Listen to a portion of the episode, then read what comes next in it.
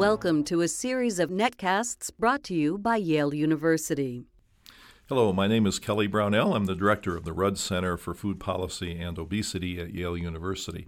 Our guest for the second of two podcasts is Curt Ellis, who was co creator and producer of the movie King Corn, which was released in 2007 and aired by the public broadcasting system in 2008 in a film that had a remarkable impact on the way the nation views agriculture and food policy.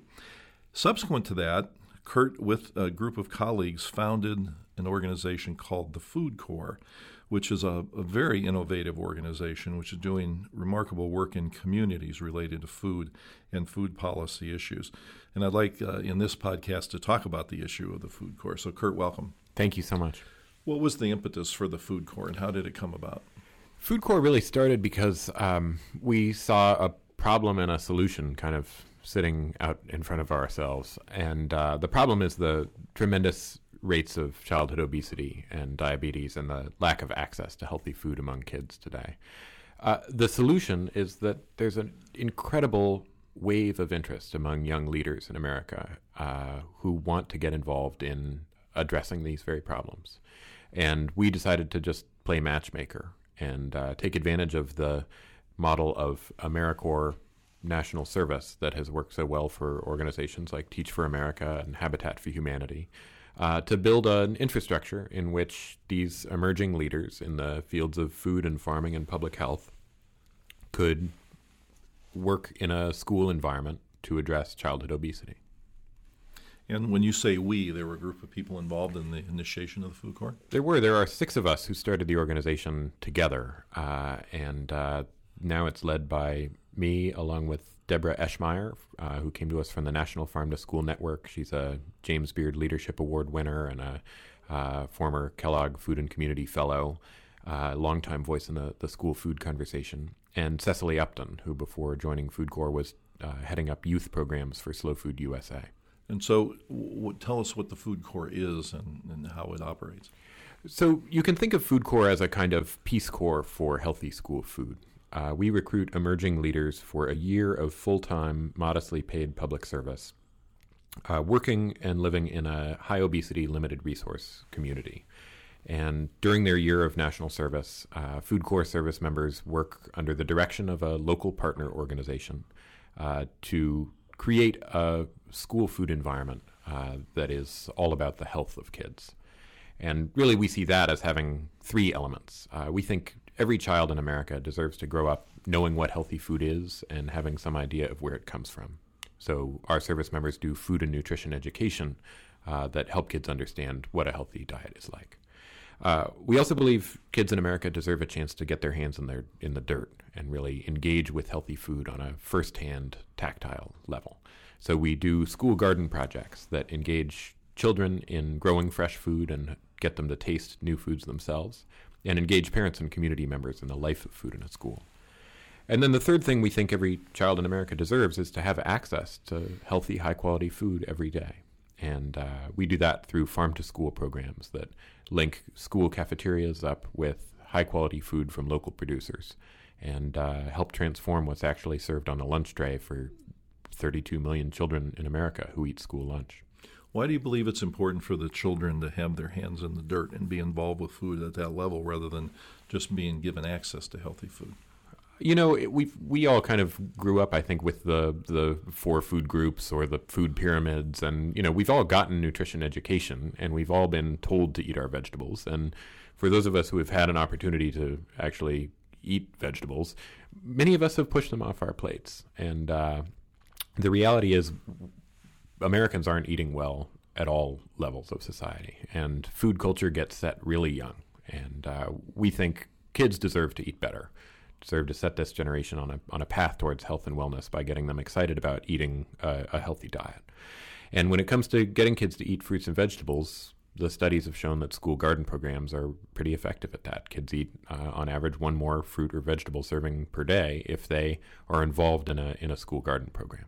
So is the idea that if, if they're willing to grow it or they somehow see this happening, that they're more willing to experiment, more liking the the foods when they eat them? Yeah, if you if you just put a piece of broccoli on a child's plate and tell them to eat it, uh, they may well say no, they don't eat green things. But if that child has grown that broccoli from seed or from a seedling, and they have smelled the leaves and kicked the aphids off of it, and they have harvested it themselves, and they have the kind of pride in creating that vegetable that is only possible if you've grown it yourself, then they will try it and they will like it. And once they've tried something and admitted they like it, then there's a real chance to get them to try it again the next day on their lunch tray. Um, is there evidence that what is happening to the children in the schools um, uh, percolates back into the homes? Absolutely. So, um, in our case, we send service. You know, our service members send kids home with recipes and uh, oftentimes with produce from the garden, so they could make salsa at home with their families and bring that for a snack the next day. And uh, we really feel like the most important thing is engaging families together. So we bring parents to the school garden and we bring kids to the school garden and we get them to spend time together uh, connecting with healthy, high quality food. And you mentioned that, uh, that your national office uh, creates uh, collaborative relationships with local organizations that occur out there, and then your people are placed in those organizations. What would be examples of some of those organizations that exist? Sure. So uh, we realized early on in, in planning Food Corps that we don't need to create a kind of top down cookie cutter model for improving school food in America. There are unbelievable organizations already leading this work around the country. And the opportunity that's there is for us to connect with those organizations, help connect them to each other, and then put boots on the ground the, in the form of service members who uh, transform school food in communities through their direction. So, uh, in the state of Maine, for instance, uh, we partner at the state level with University of Maine Cooperative Extension. And we've worked with them to build out a network of community level partners, uh, nonprofit organizations based in a particular place where a service member might show up to work each morning.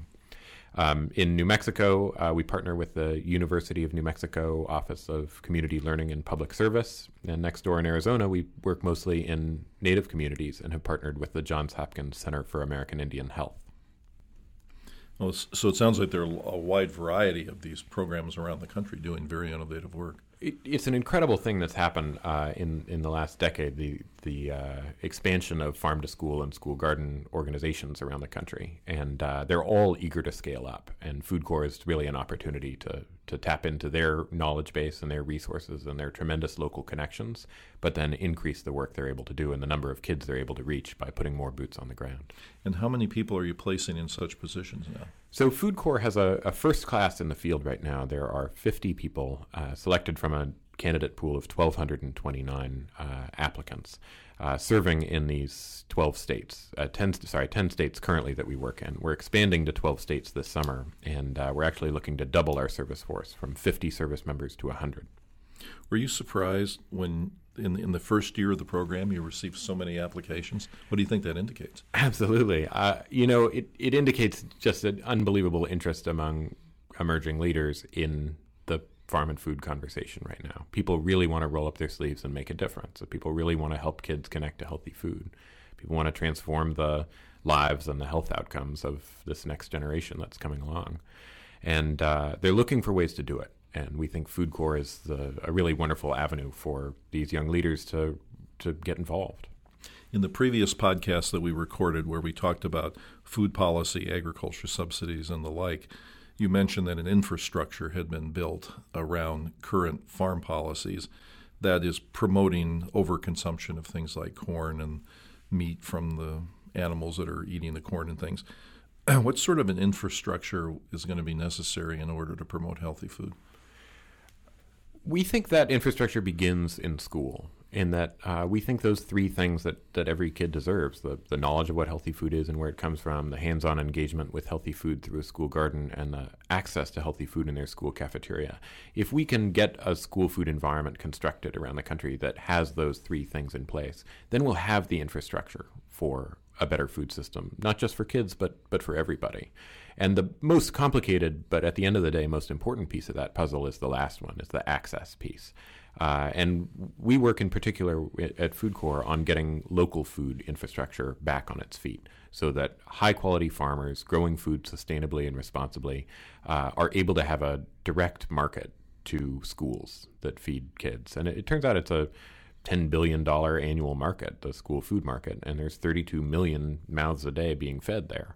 So if we can give farmers an opportunity to grow and sell the very highest quality food to children, uh, we're going to get those farms back on their feet so they can supply the rest of us as well. So the other another part of food, of course, in schools is what's being served in the cafeteria, and you hear stories about food becoming so mechanized and so much processed food being offered in school cafeterias that the uh, food service people are good at using box cutters and putting things in fryers and the like, uh, or just heating up things in the oven, but don't know how to use knives to cut vegetables and things because that's just not the word, the way food service has evolved. Do you see that changing? And are the the insertion of the food corps service people affecting what's going on in the food service part of the schools? Sure, I, I think you know we've in in the mechanization of the food system and the mechanization of school food in particular, we've destroyed a tremendous number of high quality jobs. Uh, used to be that there were real opportunities to cook high quality food. You could consider yourself a chef. You could consider yourself a kind of teacher uh, if you were creating high quality food for kids and getting them excited about eating it. Um, we've taken that away from our present system in too many ways, and I think there are real opportunities to begin bringing some of those jobs back and uh, helping local farmers grow high quality food, getting local processing plants back open so that we process that food minimally but get it chopped and cleaned and ready for the, the school cafeteria, and then help turn lunch ladies and lunch gentlemen uh, really into cooks and into chefs, not just into food reheaters or custodial staff. You know, I've heard stories, but I'll be curious about your response to this too of schools that have made those sort of changes. And the morale in the food service people goes way up because they take more pride in their work. They feel like they're they're closer to the students who aren't just customers any longer, but are people that they're interacting with um, and that they're learning new skills and have, have, as I said, more pride in what they're serving to students. Is that consistent with what you have observed? Absolutely. I mean, people go into food service careers because they believe food matters. I think you know we're, we're we have this uh, this belief that food is love in some way in our culture, or that food is about family, or food is about culture. It really is.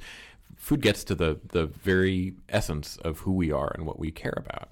And uh, if we can take that energy and move it in a positive direction and give uh, food service workers and food service directors an opportunity to really put high quality food on the table for children, I think that's something we'll all feel pretty great about.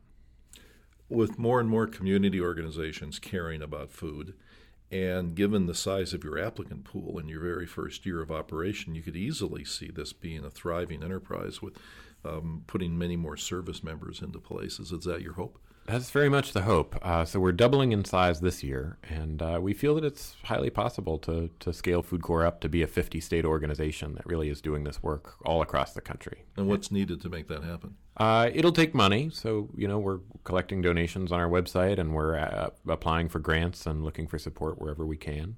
Um, but it'll take also talent, and uh, we're looking for the the most passionate emerging leaders in the field to really decide to roll up their sleeves and get involved. So, if people wish to learn more about the Food Corps and perhaps to contribute to the cause, where would they go?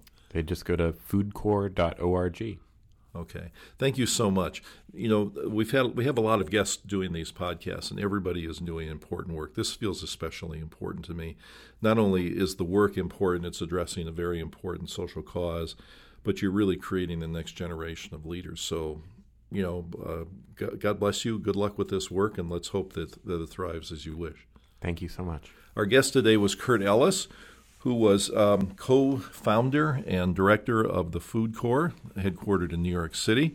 Uh, please visit our website, www.yaleruddcenter.org, where you'll find a variety of resources, including another podcast that we've recorded with Curt and podcasts from a variety of other distinguished figures in the field. Thank you.